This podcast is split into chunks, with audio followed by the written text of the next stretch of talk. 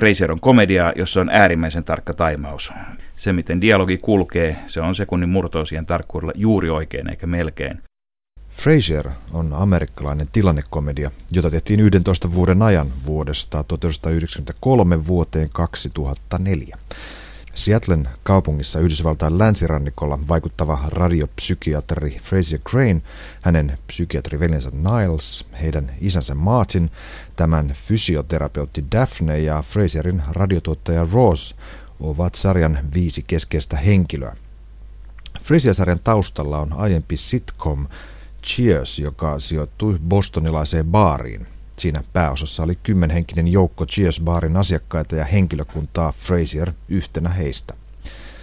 Cheers-sarjasta ponkaistuaan Frasier-sarjasta tuli suurmenestys. Frasier ja hänen veljensä Niles ovat saaneet nimensä edesmenneen psykiatriäidin lempilaboratorion rottien mukaan. Veljekset ovat läheisiä, toistensa kanssa vaikka kilpailevatkin lähes kaikessa. Molemmat ovat myös snobeja, joilla on erilukuinen määrä neurooseja.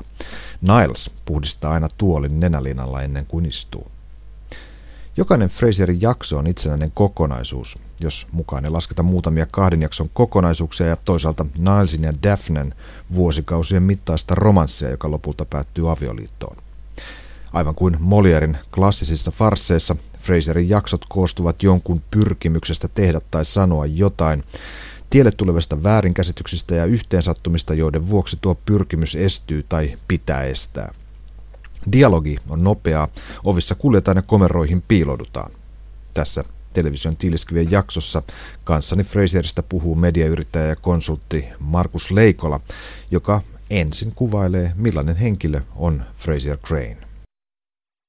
Niin kuin kaikki hyvät päähenkilöt, Frasier Crane on tietysti henkilö, johon on helppo samastua, mutta luultavasti kaikkiin menestyksellisiin henkilöihin samastutaan vähän eri tavalla. Ja Frasierissa tietysti se yksi keskeinen asia on se, että, että hän on omalla laillaan reppana, samaan aikaan hän pyrkii olemaan sankari. Ja, ja tota, hän poikkeaa ehkä tämmöisistä perinteisistä sankareista siinä mielessä, että hän ei koskaan opi virheistä ja tekemisistään. Ja kun me tiedämme sen, niin se on myöskin se, mitä me odotamme. Niin me tiedetään, tiedetään tuota Frasier Craneista sen verran, että, että hänhän on siis psykiatriäidin Hesterin, joka on sarjan alkaessa mun käsittääkseni ollut kuusi vuotta kuolleena, eikö se näin ollut? Jotain sitä luokkaa. Ja sitten poliisi-isän Martin Cranein vanhempi poika, ja Martinhan asuu hänen luonaan. Ja tuota, äiti, psykiatri, on antanut lempi laboratoriorottiensa nimet pojille, Frasierille ja Nilesille. Markus, mitä tämä sun mielestä kertoo?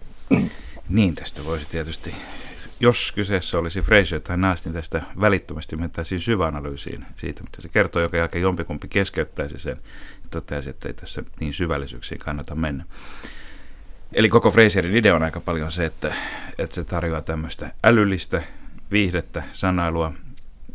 Se on ehdottomasti niin sanottu sivistynyt sarja, eli siinä pelataan yleissivistyksellä hyvin paljon, mutta se ei samaan aikaan, se ei kuitenkaan edellytä sitä, että pitäisi tietää kaikki, vaan päinvastoin nimenomaan sen kaiken tietämisellä ja sitten myöskin sen kaiken tietämisen reunalta putoamisen voi kaikessa rauhassa jättää näiden päähenkilöiden itsensä huoleksi. Mitä rotat sitten kertoo, niin ne kertoo enemmän siitä, että kaikki on psykologisoitavissa ja, ja kaikki, mikä on psykologisoitavissa, myös psykologisoidaan tässä sarjassa. Kuinka nyt neljässäkymmenessä oleva tukevahko, kaljuntuva mies, joka kerää... Afri... Älä, älä katso minua tuolla. En, en tuolla, mä katson tätä paperia, joka kerää afrikkalaista taidetta, pimputtelee silloin täällä on pienoa tässä modernissa kodissaan. Kuinka tämmöinen kaveri itse asiassa voi olla? yksitoista vuotta tämmöisen sitcomin päähenkilö, suositun sitcomin päähenkilö. Hyvin yksinkertaisesti hän tavoittelee onnea ja niinhän me kaikki. Ja, ja tuota, aina välillä sitten hän on lähempänä sitä, mutta se on niin kuin, niin kuin todellisessakin elämässä, niin niin eihän se ole mikään pysyvä olotila, vaan oikeastaan se matka sinne on se paljon kiinnostavampi asia. Jossain, jossain äh, lehtiartikkelissa Frasieria verrattiin Shakespearein hahmoon Falstaffiin. Onko Markus sulla kantaa tähän? Frasier on sarjana ensinnäkin äärimmäisen shakespearilainen ylipäätään. En sanoisi, että siinä on kyse yhdestä ainoasta henkilöstä, mutta sanotaan näin, että en usko, että käsikirjoittajaksi hyväksytään ihmisiä, jotka eivät ole lukeneet Shakespearean etuperin ja takaperin ulkoa. Se on, se on mitä suurimmassa määrin sarja, jossa, deklamoidaan, huudetaan, ilakoidaan, tehdään pienistäkin käänteistä suuria, mielellään elämään suurempia, jonka jälkeen sitten tulee pudotuksia ja uusia käänteitä. Ja, ja, ja, ja tuota, se on hyvin uskollinen itse asiassa tällaiselle, tällaiselle huoneteatteriperinteelle, myöskin ylipäätään koko brittiläiselle teatteriperinteelle. Kaiken kummallisinta itse asiassa on se, että sarja ei ole brittiläinen, vaan amerikkalainen. Ja kaiken lisäksi ei edes sieltä eurooppalaisemmasta päästä litärannikolta, vaan vieläpä länsirannikolta. Sen brittiläisyyden arvostaminen tai tietynlaisen brittiläisyyden arvostaminen näkyy siinä sarjassa, mutta sitten tosiaan toisaalta ne britit, jotka sinne tulee, ei edusta tätä arvostuksen kohdetta, vaan ainoastaan se aksentti, mikä heillä on. Ei, koska Frasierissa myöskin kaikki, mikä kohotetaan heti välittömästi, myöskin lasketaan. Ja yksi asia, mitä sarjassa silloin odottaa ja jännittää, on nimenomaan, että milloin se, milloin se pannukakku, se kohokas, milloin se ottaa ja puhkeaa.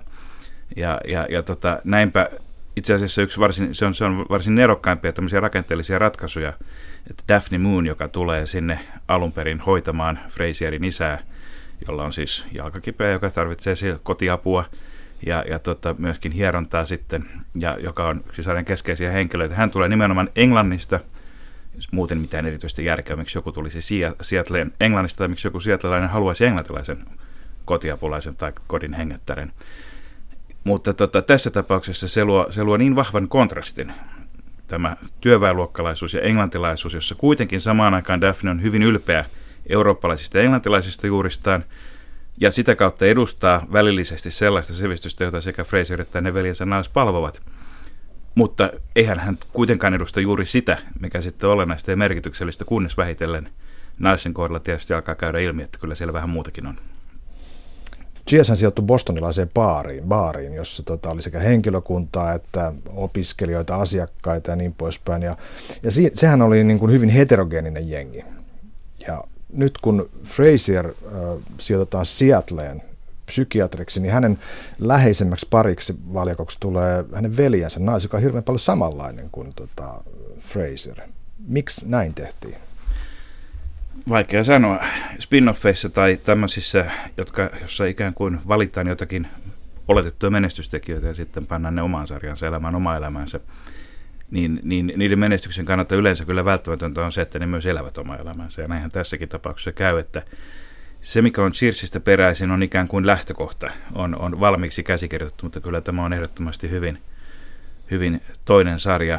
Itse en ole Cheersia nähnyt, toki lukenut siitä ja tiedän tämän taustan, mutta, mutta sen tunteminen ei ole millään lailla välttämätöntä myöskään tälle, joka on tietysti myöskin esimerkki siitä, että Frasier kantaa itsenäisenä varsin hyvin.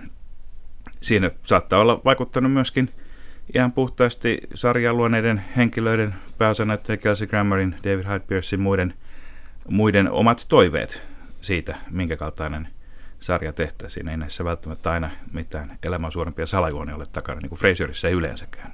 Mutta jos ajatellaan, että jos meillä on snobi päähenkilö, psykiatri, joka pyrkii, pyrkii analysoimaan jatkuvasti, niin ajateltaisiin, että hänelle, hänelle tuotaisiin vastavoima, mutta tässä tuodaankin toinen, joka on vielä enemmän samanlainen ja vielä tuota, neuroottisempi ja vielä enemmän allergioita ja muita fobioita, niin kuin Nilesilla on. Jos Frasier olisi yksin snobiudessaan ja ärsyttävyydessään, niin hän olisi varmasti hyvin tylsä ja ikävä henkilö ja olisi helppo sanoa. Tai sitten hän olisi semmoinen hyvin säälittävä empatian kohde, koska tota, katsoja olisi ainoa, joka jäisi puolustamaan häntä kaikkia sarjan muita henkilöitä kohtaan. Mutta siinäpä sen erokkuus juuri onkin, että meillä on pahempi painos hänestä, jonka, johon näiden Frasierin snobius tuntuu sittenkin inhimilliseltä, paitsi silloin kun se ryöpsähtää yli äyräidensä. Nämä veljekset myöskin vaihtelevat tässä snobiuden ja sivistyksen ja deklamoinnin asteessaan paikkaa hyvin sujuvasti, joka on osa, osa myöskin sarjan viehätystä ja vetovoimaa on se, että siinä, siinä vaikka siellä on niin kuin kaikissa sarjoissa on paalutetut perustontit, mutta niiden laidoilla liikutaan myös hyvin paljon, eikä pelkästään jähmetytä sen tontin keskellä. Tässä on viisi ydinhenkilöä, joista me Nilesista ja Frasierista on puhuttu ja Daphnestäkin ihan riittävästi, mutta sitten on, sit on olemassa Roz, Roz Doyle, joka on tuottaja, mutta hänhän siis on periaatteessa äänitarkkailija, joka myös osallistuu Frasierin radiolähetyksiin. Hän on hyvin jännittävä henkilö monessa mielessä, koska hän, hän on niin kuin oikeastaan ainoa, joka ei täytä sitten tämmöisiä keskeisen niin kuin dramaturgisen, dramaturgisten nurkkapalikoiden tai rakennuspalikoiden mitään niin kuin yksiselitteistä paikkaa. Hänenhän pitäisi olla jonkinnäköinen vastavoima. Hän ei sitä ole. Hän, hän ei ole myöskään Frasierin rakastettu, heille mitään varsinaista romanssia missään vaiheessa, vaikka välillä vähän kiinnostusta on. Samaan aikaan hän on... piipahtavat sängyssä. Piipahtavat sängyssä, mutta sitä ei lasketa romanssiksi Frasierin mittakaavassa missään nimessä. Ei myöskään Rosin mittakaavassa. Täytyy ei päinvastoin. Ros, Roshan on tuota... Ros, Ros edustaa, monessa, monessa mielessä Ros edustaa myöskin emansipoituneisuudessaan. Hänhän, hänhän tuota, saa lapsen yksin ja haluaa kasvattaa sen yksin. Hän saa sen itseään nuoremman miehen kanssa. Hän on uranainen, hän, hän tuota, on äh, seksuaalisesti paljon vapaamielisempi kuin nämä ahdistuneet, yberahdistuneet veljekset. Niin, niin tuota, ja todennäköisesti hänen funktionsa sarjassa onkin nimenomaan edustaa, edustaa siinä suhteessa, ei siis perinteisessä dramaturgisessa mielessä tai miesnaismielessä vastavoimaa, vaan ylipäätään näyttää, että tälläkin lailla voi elää. Mutta samaan aikaan Frasier ei tietysti huomaa sitä sen kaltaisena esimerkkinä, koska hän on loputtoman itsekeskeinen, vaan, vaan pikemminkin keskittyy sitten tarvittaessa paheksumaan. Mutta toisaalta heidän työtoveruutensa, Roshan on siis siinä mielessä tuottaja, että hän on kuitenkin jossakin määrin Frasierin esimies ja vastaa siitä ohjelmasta, ohjelmasta ja, ja on myöskin radioalan ammattilainen. Siinä mielessä Frasier on pohjimmiltaan kuitenkin psykiatri, joka nyt sattuu olemaan vain radiossa töissä. Niin, niin tätä heidän työtoveruutensa on, on, on kuitenkin varsin syvällistä ja lämmintä ja Ja, ja tota, se kestää aika paljon kolhujakin. Siinä molemmat sanovat välillä pahasti toisilleen, saattavat, saattavat tehdä jekkua toisilleen, saattavat, tuota, mutta vastaavat viime kädessä kuitenkin, kuitenkin asiasta yhdessä ulospäin lopputuloksesta, joka myöskin siinä koko sen radioaseman henkilögalleriassa, jossa sitten on suuri määrä sekä pysyvämpiä että vaihtuvampia sivuhenkilöitä, niin he edustavat kuitenkin nimenomaan sitä semmoista ää, loppuun asti kestävää lojaalisuutta työyhteisössä. Ja, ja, ja tilanteessa, jossa meillä on päähenkilö, jonka on äärimmäisen vaikea muodostaa luontevia ihmissuhteita, on itse asiassa monessa mielessä jännittävää, että tämä hänen tärkein työihmissuhteensa on itse asiassa hänen normaalin ja pysyvin suhteensa. Sitten on Martin Crane, eläkkeellä oleva poliisi, tai oikeastaan työperäisen vamman takia eläkkeelle jäänyt poliisi. Eli hän, hän sai luodin lonkkaansa ja, ja tuota, asuu poikansa luona. Martin Crane edustaa sarjassa kaikkea sitä, mitä pojat eivät ole, ja, ja onpa siellä muutama jakso, jossa ihmetellään, että mahtavatko nämä todella olla kaikki samasta geneettisestä puusta lähtöisin ylipäätäänkään, kunnes päädytään, joka, joka selvästikin on ollut käsikirjoittajien sarjan jatkuessa ja jatkuessa kaudesta ja toiseen asia, joka heidän on ollut pakko kohdata ja käsitellä jollakin lailla. Martin on, on, on kaljaa-ryystävä perusamerikkalainen, mutta ei pahatapainen, ei punaniska. Ainoastaan sellainen, joka ei kestä mitään erityistä paskajauhantaa ja tämmöistä ylenpalttista, ylenpalttista sivistyksen, operoiden sita, siteeraamista ja muuta. Haluaa katsoa jalkapalloottelunsa, joo, levät omassa juo olutta, kuten tuli jo mainittua, ja, ja haluaa istua omassa lempituolissaan tietysti, joka, joka tuota, yli esteettisen sisustussilmän omaaville veljeksille on tietysti kaame ja kaametus, ja kylläpä se jossain jaksossa lentää sitten ulos ikkunastakin, niin. Niin tota, tämä, tämä tuoli on, on myöskin, sillä on oma roolinsa sarjassa, se on se, jonka ympärille Martin Cranen elämä keskittyy hyvin paljon. Samaan aikaan kyseessä on, on myöskin tämmöinen hieno humanismin ylistys, eli siitä, kuinka erilaiset ihmiset voivat yhdessä perheessä sittenkin viime kädessä pitää erilaisuudesta huolimatta yhtä keskenään ja, ja, ja tuota, löytää lojaliteettinsa. Kaikilla kolmella miehellähän on myöskin jatkuvasti erinäköisiä romansseja menossa. Sekä papalla omien heilojensa kanssa, että sitten Frasierillä omiensa ja Nilesilla omiensa, kunnes sitten hänen kanssa, hänelle, hänelle alkaa kehittyä pitkä ja polveileva ihastus, joka jo lopulta johtaa sitten suhteeseen ja avioliittoon Daphne Moonin kanssa. Aivan, eli kaksi kolmesta Cranen miehestä päätyy sarjan lopussa naimisiin. Ja tuota, itse asiassa hu- ironista on se, että, että kun tuota, puhuit tästä Martinin lepotuolista, joka on se kammotus siinä modernistisen kodin keskellä, niin siinä vaiheessa, kun Frasier heivaa sen pois ja mies tulee hakemaan sen ja hän panee sen design-tuolinsa, nahkatuolinsa siihen paikalleen, niin sitten Martin tulee käymään vielä kotiin ja istahtaa siihen tuoliin ja sanoo, että tämähän on ihan hyvä. Jolloin, jolloin Frasier tajuaa, että yhdentoista vuoden kärsimyksen jälkeen tämä olisi saattanut kelvata hänen isälleen, eikä olla se häpeäpilkku siinä sisustuksessa.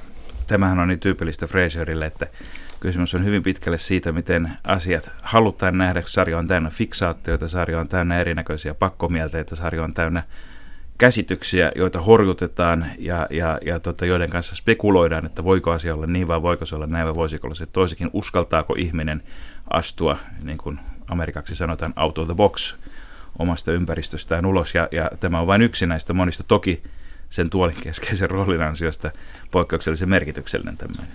Markus Leikola, otetaan vielä pari henkilöä, josta toinen esiintyy muutamissa jaksoissa ja toinen ei itse asiassa lainkaan, nimittäin äh, ex-vaimot. Äh, Frasierin ex-vaimo on Lilith. Äh, hän on myös alalla ja tuota, hän voisi sanoa, hän sanoo melkoisen hyytävä ilmestys. Hän, hän on kenties prinsessa Ruususen äidin jälkeen yksi hyytävimpiä fiktiivisiä naishahmoja, mitä on, mitä on missään konsanaan nähty, ja, ja Ruususen äitikin on ollut animaatiohahmo, että siinä, siinä mielessä hän johtaa ylivoimaisesti tässä kategoriassa. Ei liene sattumaa myöskään, että hänen nimensä on Lilith, toisin sanoen se Eevan kilpailijatar paratiisissa, joka sitten edustaa pimeätä puolta kaikessa. Frasierin maailma on helppo ajatella, että se olisi miesten maailma, kun siinä on kuitenkin kolmessa keskeisimmässä osassa on kolme miestä, jotka, jotka tuota, kun he ovat sukulaisia keskenään, niin tietysti heidän suhteensa on sukulaisuussuhde eikä muu tämmöinen. Toki he peilaavat omaa olemassaoloaan paljon, niin kuin me miehet aina, naisten kautta, sekä niiden, jotka ovat läsnä, että erityisesti niiden, jotka eivät ole. Samaan aikaan on helppo kuvitella, että näin rikkinäiset sielut kuin mitä Frasier ja Niles ovat, että myös heidän elämässään on takana eroja. Kaikki ei ole mennyt ainakaan ensimmäisellä kerralla putkeen. putkeen. Mutta Lilithissä on kärjistetty hyvin paljon juuri, juuri niitä syitä. Se ikään kuin Lilithin hahmo on sittenkin pitkälti tämmöinen avustava hahmo, joka auttaa selittämään ja ymmärtämään, ymmärtämään Frasieria, että hän ei siinä mielessä ole, ole, ole kuitenkaan pitkälti itsenäinen hahmo. Kiinnostavampi hahmo itse asiassa on Frasier ja Lilithin yhteinen poika Frederick, joka vierailla aina silloin tällöin. Hän, hän asuu äitinsä kanssa toisella puolella Amerikkaa, että on hyvin ymmärrettävä, että hän ei ole kovin usein sarjassa. Ja, ja seurata Frasierin yrityksiä elää normaalia elämää tai normaalia etäisän elämää, elämää Frederikin kanssa. Ja, ja, ja tota, näissä tulee, kohdissa tulee kyllä ilmi myöskin se, että kyllä siellä on ollut Lilithin ja Frasierin välillä ja edelleenkin lasten kasvatuksesta on hyvä yhteisymmärrys keskenään ja siellä on ollut aikoinaan paljon lämmintäkin, mutta Mutta Lilithin hyytävyys on kieltämättä vertaansa vailla. Frasierin naisethan ovat suhteellisen tavallisia, normaaleja, aika viehättäviä, aika mukavia, aika fiksuja kaikin puolin. Ja, ja Frasier yleensä hän yliyrittää tai, tai sitten käsikirjoittajat ovat tehneet loistavia joko slapstick- tai traagisia käänteitä matkan varrella, jossa henkilöt tahattomasti tulevat sanoneeksi asioita, jotka johtuvat kohtalokkaisiin käänteisiin. Frasier on myöskin hyvin täynnä tämän kaltaista, tämän kaltaista käänteiden, käänteiden dramaturgiaa. Ja, ja Lilithin kohdalla näitä käänteitä ei ole. Se on, vaikka siellä muutaman kerran mietitään sitä, että olisiko heillä mahdollisuuksia mennä yhteen, mutta se on hyvin peruuttamatonta kuitenkin. Ja se ei joudu pelkästään tästä hyytävyydestä, vaan se johtuu siitä, että Frasierille on kuitenkin ominaista optimismi ja halu mennä eteenpäin. No sitten Maris, eli äh, Nilesin vaimo, joka sarjan kuluessa, josta hän ottaa eron, ja, mutta ei tahdo oikein päästä millään eroon. Mutta jotenkin tämä Marisin hahmo on hyvin läsnäolo, vaikka häntä koskaan nähdä. Niin tämähän on tietokilpailukysymys, että kuinka monessa jaksossa Maris esiintyy, ja vaikka vastaus, että ei yhdessäkään. Aivan. Yhdessäkään, jonka, jonka kaikki Frasierologit toki tietävät entuudestaan, mutta paljastettakoon tässä nyt vielä muillekin. Marisin hahmo on siinä mielessä hyvin toisen tyyppisen kuin Lilith, että me emme itse asiassa tiedä hänestä mitään muuta kuin, että hän on, hän on yksi, yksi Nilesin monista neurooseista. Ja jos haluaisi spekuloida vähän pitemmälle, Frasierin kyseessä ollen spekulointihan on enemmän kuin kannatettavaa, niin, niin voi tietysti miettiä, onko Marisia koskaan oikeasti ollut olemassakaan. Toki he ovat olleet naimisissa ja, ja sitten Marisin tapa määräillä Nilesia, joka naishan on säikky kuin aropupu, joka tietysti on osa hänen viehätystään sitten ja herättää myöskin Daphneissa sitten näitä äidillisiä, äidillisiä vaistoja. Siinä missä Frasier ei varsinaisesti ole säikky, Frasier on enemmänkin opportunisti. Frasier yrittää selvitä tilanteista kulloinkin nerokkaaksi katsomallaan tavalla, jonka me toki katsojat tiedämme entuudestaan, että se ei nyt ole aivan niin nerokas kuin mitä Frasier kuvittelee. Siinä missä naisilla neuroosit ovat paljon syvemmällä ja, ja voi miettiä, että nämä kaksi avioliittoa ovat varmasti olleet hyvin erilaisia. Frasierin ja Lilithin avioliitto on ajautunut eroon ilmeisesti kaikesta huolimatta. Mutta Marisin ja Nilesin avioliitosta voi kysyä, olisiko sitä alun perin pitänyt solmiakaan. Ainakin Nilesin edellytykset rakentaa yhtään mitään ovat olleet, olleet paljon heikommat selvästikin silloin. Toisaalta Nilesin, sit, Nilesin rakkaus Daphnea kohtaan on sitten monessa mielessä sen kaltaista ehdotonta, ihanteellista, kaiken eteen, ka- kaikki esteet tietää raivaavaa, jota, jota esteitä toki monen vuoden ajan myös seurataan, seurataan kun niitä tulee mukaan. Et, että on myöskin ymmärrettävämpää, että Niles on sitten se, joka löytää tässä mielessä tämän pysyvän ratkaisun enemmän, enemmän, koska hänellä on kuitenkin sitoutumiskykyä viime kädessä enemmän kuin Frasierillä myös. Niles ja Marisin tapauksessa myös ilmenee aika mielenkiintoinen jako, tämä tämmöinen yläluokan ja, ja työväenluokasta lähtöisin olevien ihmisten jako. Marishan on perijätär. Ja niin kuin hän itse on sanonut, että se on puutavarakaupalla tullut, tullut tuota omaisuus, mutta avioeron yhteydessä paljastuu, että, että suku valmisti pisuaariraikasteita. Ja tämä tosiseikka on, on naisilla suureksi hyödyksi oikeudenkäynnissä. Jotenkin siitä heijastuu Marisin asenteesta, joka kuulopuheiden kautta tulee, että, että tässä on pientä halveksuntaa Cranein perhettä kohtaan.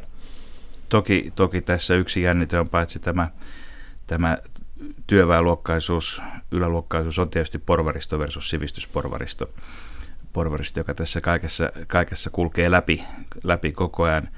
Itse asiassahan Cranein veljekset eivät ole amerikkalaisessa mielessä mitä yläluokkaa, eivät he elä mitään playboy-elämää tai mitenkään ylenpalttisen vauraasti, he selvästi tulevat toimeen hyvin, mutta kun tiedät, että Amerikassakin miljonäärejä löytyy kuitenkin tarvittaessa joka sormelle, se isot tuloerot tietysti johtuvat siihen, että on siellä köyhiäkin paljon. Mutta eivät, eivät, eivät tuota, Cranein veljekset tässä mielessä ole mitään erityistä yläluokkaa, vaan ovat nimenomaan henkilöitä, jotka haluavat olla sivistyneitä. Se on heidän elämäntehtävänsä. Ja, ja tuota, sivistys heille tarkoittaa sitten tietysti monessa kohtaa länsimaisen kulttuurin käsikirjan osaamista ulkoa, etuperin ja takaperin. Ja, ja, ja joissakin tapauksissa tietysti se lähenee sydämen sivistystä ja sitä aina välillä jännitetään sitten, että kummalle puolelle se kallistuu enemmän. Markus Leikola, minkä takia Seattle? Miksei New York, miksei, miksei Los Angeles tai edes joku noista muista vähän merkityksellisimmistä metropoleista?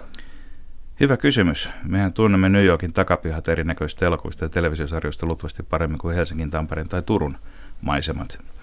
Samoin Los Angeles, joka jo sijaintinsa ilmastonsakin vuoksi on ollut lähes sata vuotta elokuvateollisuuden keskuspaikka, on sen, se ja sen ympäristö, Kalifornian, Arizonan erämaat ovat meille varsin tuttuja visuaalisesti. Ehkäpä juuri siksi, että Seattlessa keskeistä ei ole se miljöö. Seattle voisi varmasti olla monessa suhteessa moni muukin paikka. Suurin osahan näistä tapahtumista tapahtuu sisätiloissa. Yleisimmät lavastukset ovat joko tämä radioasema ja sen studio, tai sitten äh, Martin ja Frasier Cranein koti, jossa tapauksessa myös Nilesin, Nilesin koti. Ja, ja hyvin pitkälle, hyvin, hyvin suuri osa, kun tapahtuu näissä sisätiloissa, niin sillä ei oikeastaan ole väliä, että mitä siellä ulkona on. Luulisin, että jos kyse olisi New Yorkista, niin siellä olisi pakko näyttää New Yorkia välillä nyt. Seattle on pelkästään taustaprojisointi lavastuksissa ja se on siinä mielessä aika neutraali paikka. Se ei, ei kuitenkaan ole mitään punaniskojen keskilänttä, autoteollisuuden äh, illinoita tai, tai, tai tuota, sitten jotain uutta Meksikoa tai muuta leimallisesti yhtään mitään. Se on sopivan neutraali paikka, mutta ollakseen kuitenkin äh, amerikaanaa ja, ja mikä keskeistä varmasti nimenomaan se, että se ei ole itärannikolle. Todennäköisesti kun on lähdetty Bostonista alun perin, Cheers-sarjan myötä lähdetty pois, on haluttu vain lähteä kauas ja muualle ja katsottu, että mitä sieltä lännestä löytyy sellaista, joka ei olisi Kaliforniaa ja mm, ei siellä kovin mm. paljon muuta kuin Seattle ole. Tehty klassinen liike, menty länteen ja siellä on jotain uutta ja jotain leimaamatonta. On sanottu go west middle-aged men. Sillä muun muassa K C A L-radioasema ja Café Nervosa, joita jossain on yritetty etsiä, mutta eihän niitä ole olemassa. Ei, sarjahan kuvataan ihan, ihan muualla. Siellä käsittääkseni oikeastaan ainoastaan, ainoastaan tämä juhlajakso, jossa Frasier, oliko se nyt sadas lähetys vai kymmenen vuotta vai mitä se oli, niin tuota, on, on sitten kuvattu oikeassa Seattlessa ja, ja oikeassa ulkotiloissa. Sille sarjalle onkin, onkin ehkä leimallista se, että tuota, kun siinä ollaan niin paljon ulkona oikeassa Seattlessa, niin itse asiassa Frasier ja Niles eivät ole kauhean kotonaan siinä ympäristössä. Ja siitä voi nähdä sen, että he eivät todellisuudessa mm. istu Seattleen, oikeaan Seattleen kovin hyvin, mutta Toki kun kyse on fiktiosta, niin me voimme kaikessa rauhassa tyytyä fiktiiviseen Seattleen siinä, missä meillä on fiktiiviset psykiatritkin. Seattle on kultakuumeen synnyttämä kaupunki, joka perustettiin tuhatkahdeksansataaluvun puolivälissä varustamaan ensin San Franciscoa puutavaralla, sitten Klondikeen matkaavia kullankaivia näiden tarvitsemilla tavaroilla. Myöhempi Seattle tunnetaan sähkökitaran mestarin Jimi Hendrixin synnyinkaupunkina ja kahdeksankymmentäluvun grunge-yhtyeiden kuten Nirvanan kotikaupunkina. Maailman ensimmäinen Starbucks-kahvila avattiin kaupungissa tuhatyhdeksänsataaseitsemänkymmentäyksi. Se, että Seattlesta tuli T V:n kenties tiukimmin kirjoitetun tilannekomedian nimellinen kotipesä, saattaa olla sattumaa, mutta Cranen veljesten snobismia se ei ainakaan himmennä. tuhatkuusisataaluvun ranskalaisen mestarin Molièren farsseissa lääkärit ja muut oppineet olivat tietoviisaita snobeja, joille oppineisuus oli tärkeämpää kuin ihmiset, joihin oppia sovelletaan. Frasier jatkoi tätä perinnettä kunniakkaasti.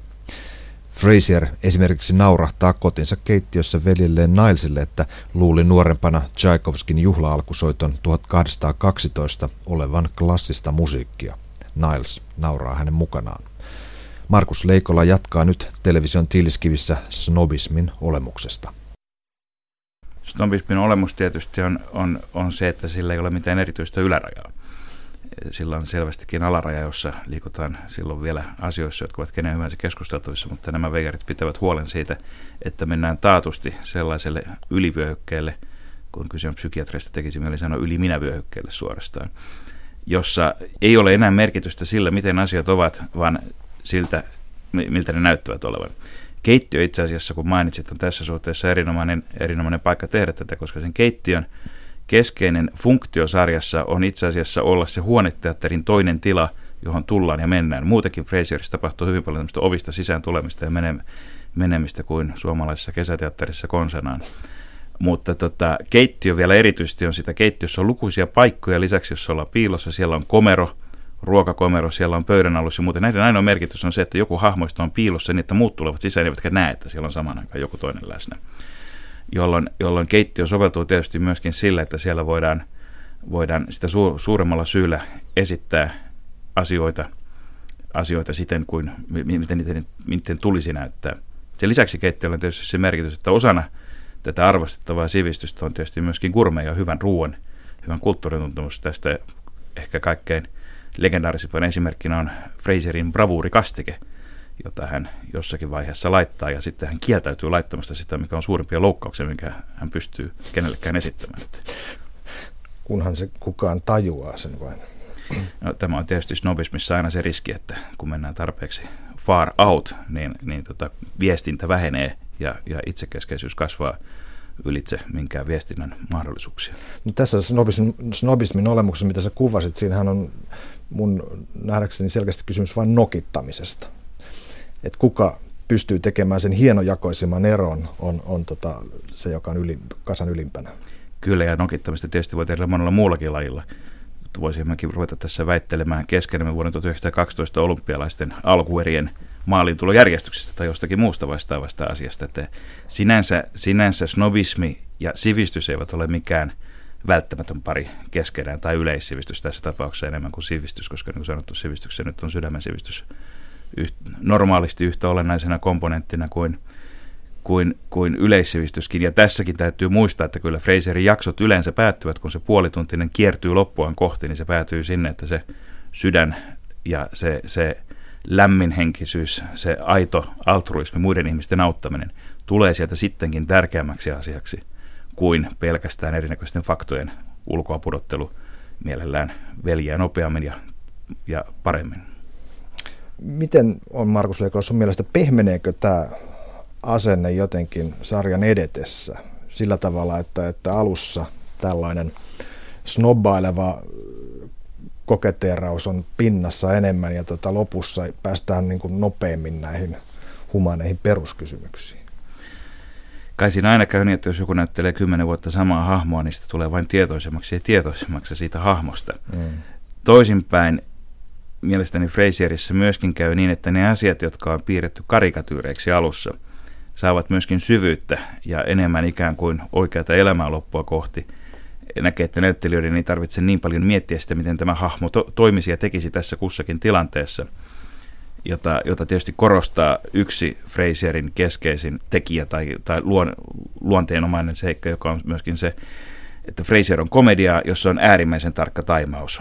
Se, miten dialogi kulkee, se on sekunnin murtoosien tarkkuudella juuri oikein eikä melkein, joka tietysti edellyttää sitä, että siinä on ensemble, joka tulee hyvin keskenään toimeen, joka on sisäistänyt hahmonsa, jonka ei tarvitse erikseen miettiä, että, että mistä tässä on kyse. Ja se on luonnollista, että aikaa myöten ja vuosia myöten näin tapahtuu. Tuleeko siihen sitten myöskin jotakin uutta tilalle ikään kuin, kun se, kun se tietoinen ajatteleminen häviää ja vähenee? Se on hyvä kysymys ja selvästikin käsikirjoittajat ovat joutuneet jokaisen tuotantokauden edellä painimaan sen kanssa, että niin kuin aina kun menestyksestä on kyse, mitä me maltamme pitää ennallamme, alkaako meitä itsemme kyllästyttää se, että tämä pysyy samanlaisena, voiko tähän tuoda jotakin uutta vai otammeko me riskin menemällä mahdollisesti metsään sillä lailla. Ja nämä on tämmöisen sarjan tekemisessä varmasti niitä kaikkein vaikeampia kysymyksiä.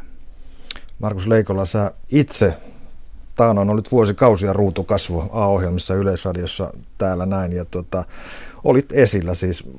Minkälainen sun näkökulmasta Frasier on mediahahmona? Frasier on mediahahmona äärimmäisen narsisti, mutta niin hän on yksityishenkilönäkin ja tietysti voi todeta, että jokainen, joka esiintyy, on, on jossakin määrin narsisti. Missä kulkee terveen narsismin ja jonkun toisenlaisen narsismin raja, niin, niin sitä on hyvin vaikea määritellä. Frasierin kohdalla kukaan ei haluakaan, että sitä tarvitsisi määritellä, koska on selvää, että ollaan menty laidan yli jo kauan sitten. Samaan aikaan on kuitenkin mielenkiintoista, että kun Frasier on nimenomaan radiohahmo, niin, niin hän ei aina ole ollenkaan niin tunnettu kuin mitä jos hän olisi televisioesiintyjä. Mm. Ja, ja sekös häntä kismittää sitten, kun kaikki eivät, tämä kysymys, että kun tiedä kuka minä olen, niin hän, hän, hän esittää sitä välillä vähän toisessa sanamuodossa, mutta vähintäänkin joka kolmannessa jaksossa suurin piirtein. Äh, Frasier toisin sanoen, niin kuin jokainen ihminen, joka esiintyy julkisuudessa, haluaa palautetta, haluaa tuntea itsensä tärkeäksi, mutta samaan aikaan kyllä hänelläkin on selkeä missio, mitä hän tekee, ja hän kokee tekevänsä aidosti arvokasta työtä auttaessaan ihmisiä, jotka soittavat siis sinne kuitenkin äh, hätätilanteessa hake, hakeakseen apua saadakseen elämänsä eväitä ja Ja hänellä ja hänen työparilla Roz Doylella on aidosti hyvä mieli silloin, kun he kokevat saaneensa jotakin myöskin aikaiseksi. Tämä sarjaan liittyvä mielenkiintoinen ironiahan on se, että, että hyvin monet tai melkein kaikki näistä hänen radio-ohjelmansa soittavat ihmiset on julkisuudesta tuttuja ääniä. Siellä on, löytyy John Turturro, Mary Tyler Moore, Elijah Wood, Kevin Bacon, Jennifer Jason Leigh ja ketä, ketä lie siis näyttelijöitä ja julkiksia. Eddie Van Halen soitti eräässä jaksossa ja näin poispäin. Eli tuota, tämä julkisuus on tavallaan leikki siinä myöskin. Se on ilman muuta leikkiä. Sehän on selvä, että se tarjoaa niin kuin yhden jännitettävän asian katsojille, että kuka siellä nyt tällä kertaa on. Samaan aikaan on myöskin selvä, että kun kyseessä on radio ja vielä puhelinyhteys, niin se on tuotannollisesti erittäin halpaa tehdä. Ei tarvitse raahata minnekään studiolle ketään julkista, vaan otetaan vaan puhelu sopivalla kohtaa vastaan, ja, ja luulen, että kyse, kyse on, kun kyseessä on kuitenkin kultiksi muodostunut sarja, vähän sama kuin Simpsoneissa, jossa myöskin esiintyy julkiksi, ja silloin tälle, että on kunnia päästä esiintymään sinne todennäköisesti. Kyllähän Frasierin työn kuvassa, paitsi silloin, kun, kun tota, hänen oma elämänsä tavallaan tunkee mukaan niihin radiolähetyksiin, niin niissä näkee, että hän on, hän on aidosti kiinnostunut. Siis hän on empaattinen, vaikka, vaikka me tiedetään, että minkälaisia turhamaisuuden oireita hänessä jatkuvasti on. Niin, ja vaikka sarjassa pelataan hyvin paljon freudilaisuudella, psykoanalyysilla, ja, niin, niin siinä ei varsinaisesti kuitenkaan, siis siinä ei tarvitse millään lailla tietää ja olettaa sitä. Kyseessä ei ole mikään sairaalasarja, jossa, jossa pudoteltaisiin siis omanlaista snobismia, eli, eli tämmöistä teknistä, lääketieteellistä teknistä jargonia. Ja itse asiassa, kun Frasier auttaa näitä ihmisiä puhelimessa, hän hyvin harvoin viittaa mihinkään sen kaltaisiin asioihin, joista kävisi ilmi, että hänellä olisi psykiatrin koulutus takana. Hän on enemmänkin kuin kuka tahansa meistä tukihenkilö. Verta- se on hyvin, hyvin niin kuin vertaistuen oloista se hänen, hänen toimintansa radiopsykiatrina. Hän osaa popularisoida sen opin, mikä hänellä on. Niin, Eikö se sit- sitä? Näin me oletamme, mutta itse asiassa mistään ei käy ilmi, että hänellä sitä olisi siinä. Mutta sen sijaan kotioloissa kylläkin sitten viitataan erinäköisiin traumaattisiin tai, tai ekspertiisiä vaativiin asioihin. tämä nyt on itsestäänselvä kysymys tavallaan, mutta mikä on kielen rooli? Mä nyt siitä, siitä lähden, lähden liikkeelle, että useinhan tärkeämpää, varsinkin Frasierille ja Nilesille, on se, että miten asia ilmaistaan, kuin mikä se viesti, mikä se informaatio siinä oikeastaan on. Kielen rooli on Frasierissa erittäin tärkeä. Frasieria voisi melkeinpä kuunnella radiona tai pelk- pelkästään kuva pois. Kieli on erittäin rikasta, mitä siinä käytetään, ja niin kuin sanottu, niin dialogi on erittäin tarkkaan ajoitettua, taimattua. Se on hyvin pitkälle kyseessä, on nimenomaan kielen varassa kulkeva ja kantava. Samaan aikaan, samaan aikaan se, että kiele, kielellä ja dialogilla on niin iso merkitys siinä, ja, ja, ja tällä värikkäällä ja henkilölle tunnusomaisella kielellä, se tekee sitten niistä asioista, jotka tapahtuvat ikään kuin toisilla ulottuvuuksilla, ihmisten tulemisilla tai mahdollisesti toiminnan kautta, aina silloin tällä on, siellä on jotakin asioita, joita kuljetetaan toiminnan kautta, ne on tietysti tilapäisiä, niin, niin, tuota, niin ne nousevat ikään kuin paremmin esiin silloin siitä kokonaisuudesta, koska se valtavirta, se peruseetos, perusdramaturgian kulku on niin paljon puheenomaista ja puheen, puheen kanssa, ja puhetta siinä riittää. Siinä luultavasti puhutaan aikayksikköä kohti huomattavan paljon enemmän kuin mitä sama, samanpituisessa keskimääräisessä amerikkalaisessa sarjassa tai elokuvista puhumattakaan, kun kuitenkin amerikkalaisen elokuvan syvä perusvaltavirta on nimenomaan sitä asiat toiminnan kautta. Jossain arvioissa näistä parhaista Frasier-jaksoista on todettu, että, että ainoa kritiikki kohdistuu siihen, että vitsejä tulee niin paljon ja niin tiheästi, että niitä on vaikea kaikki poimia. Et nyt D V D-kauden meillä on, meillä on helpompi tilanne kuin silloin, jos katsoo T V:stä niitä. Mutta todellakin niin on, niitä on pakattu niin paljon siihen. Että itse asiassa suuri helpotus oli mulle löytää se Valentine's Day, Three Valentines-niminen jakso, jossa, jossa Niles seitsemän minuutin ajan tekee mykkäkohtauksen, jossa hän huomaa rypyn housuissaan. Ja vailla dialogisoveen jaksossa hän ja, ja, ja, ja tuota, koira Eddie ovat vain paikalla, ja hän sytyttää loppujen lopuksi äh, Frasierin sohvan tuleen.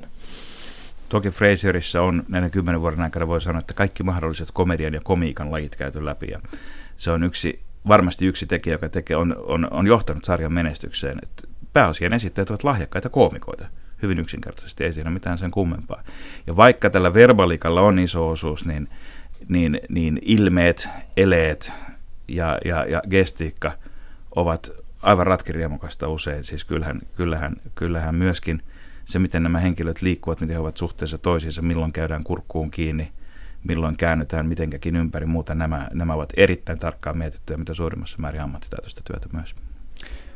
Mikä on Markus Leikola Frasierin äh, moraalisesta ja eettiset ulottuvuudet? Miten, millainen, millainen tämä Frasier Crane on niin kuin moraalisena hahmona?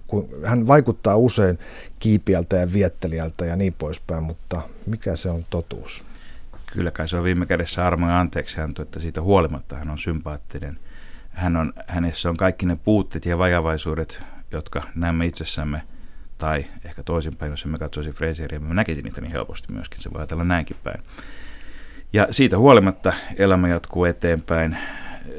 Frasier tarkoittaa pohjimmiltaan hyvää, mutta kyllä kai tämä nykyihmisen elämä on semmoista, että siinä tasapainoilla itsekyyden ja itsestään huolehtimisen ja sitten altruismin ja yhteisöllisyyden välillä. Ja aika vaikea kenenkään on aivan jompaan kumpaan ääripäähän asettua. Se on hyvin pitkälti se asia, mistä, mistä Frasier kertoo. Se on kertomus kaipuusta kohti onnea, matkasta sen eteen, mutta toivottomista epäonnisista yrityksistä, jossa tietysti se ratkaiseva, elämä, ratkaiseva ero tosielämään on, on se, että Frasier ei koskaan opi niistä virheistä ja tekemisistään siinä, missä meillä muilla on toivottavasti edes jonkun verran toivoa. No Daphne ja Nilesin romanssi on pitkä, se kestää seitsemän vuotta. Niles lätkääntyy Daphneen ensisilmäyksellä ensimmäisessä jaksossa ja seitsemännen kauden lopussa hän kosii. Ja tuota, menettääkö tämä sarja nyt jotain, kun tämmöinen pitkä romanttinen kaari ja sillä leikittely lakkaa? No, tämähän on eräs Frasierologien kaikkein keskeisimpiä kysymyksiä. Onko, onko Frasier sarjana enää entisensä sen jälkeen, jos tämä ikuinen jännite Daphne ja Nilesin välillä ratkaistaan kerran, mutta todennäköisesti siinä nyt on käynyt niin, että sitten siitä on kerta kaikkiaan tästä saavuttamattomasta ja toteutumattomasta rakkaudesta on otettu jo kaikki irti niin moneen kertaan ja niin monet mehut, että siinä ei jäänyt mitään muuta mahdollisuutta kuin että he saisivat toisensa. Ja sitten täytyy kohtuuden nimissä myös sanoa, että kyllä he ansaitsevat toisensa. Kyllä jos seitsemän, seitsemän vuotta piirittää ja kun molemmat tuntuvat sympatiaa toisia kohtaan, niin kyllä usein ihan todellisessakin elämässä se sitten johtaa myöskin johonkin. Eli sä hyväksyt tämän? Pakko se on hyväksyä, kyse on sentään Frasierista. Yksi näkemys Frasier-sarjan menestyksestä, tähän äänestettiin erässäkin brittiläisessä arvovaltaisessa tutkimuksessa siis kaikkien aikojen parhaaksi sitcom-tilannekomediasarjaksi. Niin yksi on tämä, että, että se pysyi tuoreena sen takia, että se vältti ajankohtaisia asioita ja, ja pysytteli poliittisesti ja sosiaalisesti neutraalina. Mitä mieltä olet? Niin, kun, kun paljon puhutaan kuitenkin koko ajan eettisistä kysymyksistä ja, ja sillä lailla voi sanoa, että eihän se tietysti täysin neutraalilla, mutta siinä ei ole päivänpolitiikkaa. Siinä ei... Siinä ei sidota aikaan ja paikkaan, kylläkin aikakauteen ja miljöisiin asioita. Ja tämä on varmasti hyvin tarkkaan tehty harkinta, että millä tasolla ikään kuin kuinka tarkasti tunnistettavia tehdään näistä hahmoista. Voi sanoa, että todennäköisesti suurin osa sen kaltaisista ihmisistä, jotka ovat niin kiinnostuneita oopperasta, kirjallisuudesta, muusta, niin niitä olisivat jossakin määrin kiinnostuneita myöskin sitten yhteiskunnasta ja politiikasta, jos ajatellaan kuinka paljon Amerikassakin kymmenen vuoden aikana, ihan mikä hyvänsä kymmen, kymmenvuotinen kausi, tapahtuu yhteiskuntaelämässä. On presidenttien vaihdoksia, on sotia, on rauhoja, on muita tämmöisiä. Niin on tietysti kieltämättä kummallista, että mikään näistä ei ole edes taustalla jossakin, jollakin tavoin siellä. Toisaalta se, että, se, että sitä ei sidota mihinkään ajankohtaiseen, tekee sitä niin selkeästi ja leimallisesti myöskin teatteria. Tämähän, tämähän toisin kuin monet sitcomit, tämä on hyvin leimallisesti teatteria. Se voisi tapahtua näyttämällä hyvin, se voisi tapahtua kuunnelmana yhtä hyvin. Mutta elokuvaksi siitä ei ole missään nimessä. Siinä on se monestakaan syystä. syystä. Ja, ja teatterina se on äärimmäisen nautinnollista ja nautittava juuri siitä syystä, että se voi jatkua. Me tiedämme, että kun se alkaa, niin me tulemme johonkin tilanteeseen, joka on jollakin lailla olemassa, mutta lähtee kuitenkin kehkeytymään siitä. Ja, ja kun me jätämme sen näiden jats-sävelten tahdissa aina, jossa pikkusen sanat varjoituvat kerrasta toiseen, mutta pohjimmiltaan kyse on kuitenkin aina samasta käsittämättömästä värssystä, niin, niin me tiedämme, että siellä se maailma on sitten seuraavassa jaksossa kuitenkin jälleen odottamassa. Nyt jos tämä olisi ankkuroitu jonkin, jollakin lailla konkreettisemmin aikaan tai paikkaan, niin jouduttaisiin tekemään huomattavan paljon enemmän ja erilaisempia ratkaisuja silloin, sillä että miten ottaa uudelleen tästä kiinni, mikä on muuttunut. Toisin sanoen tietyssä mielessä Frasierin maailma on konservatiivinen maailma. Se on maailma, jossa, jossa tuota, voimme seurata näiden jäppisten kohellusta, heidän onnettomia naisseikkailujaan, heidän tuota, isänsä, jota kiinnostaa sitten muuta asiat, on turvallinen ja terve vastavoima. Siellä on tarpeeksi paljon työelämää, ettei kaikki tapahdu pelkästään kotona, mutta pohjimmiltaan se on sarja, joka tapahtuu neljän seinän sisällä ja turvassa. Ja tietysti turbulentteina aikoina kaikki, mikä tapahtuu turvassa, on myöskin monesti sitten hyvä resepti myös menestykselle. Ja mitä toivottaisit mahdollisille ja nykyisille Frasierin ystäville? Kyllä kai tämmöisen radio-ohjelman loppuun pitää nimenomaan toivottaa Frasierin tapaan. And I wish you good mental health.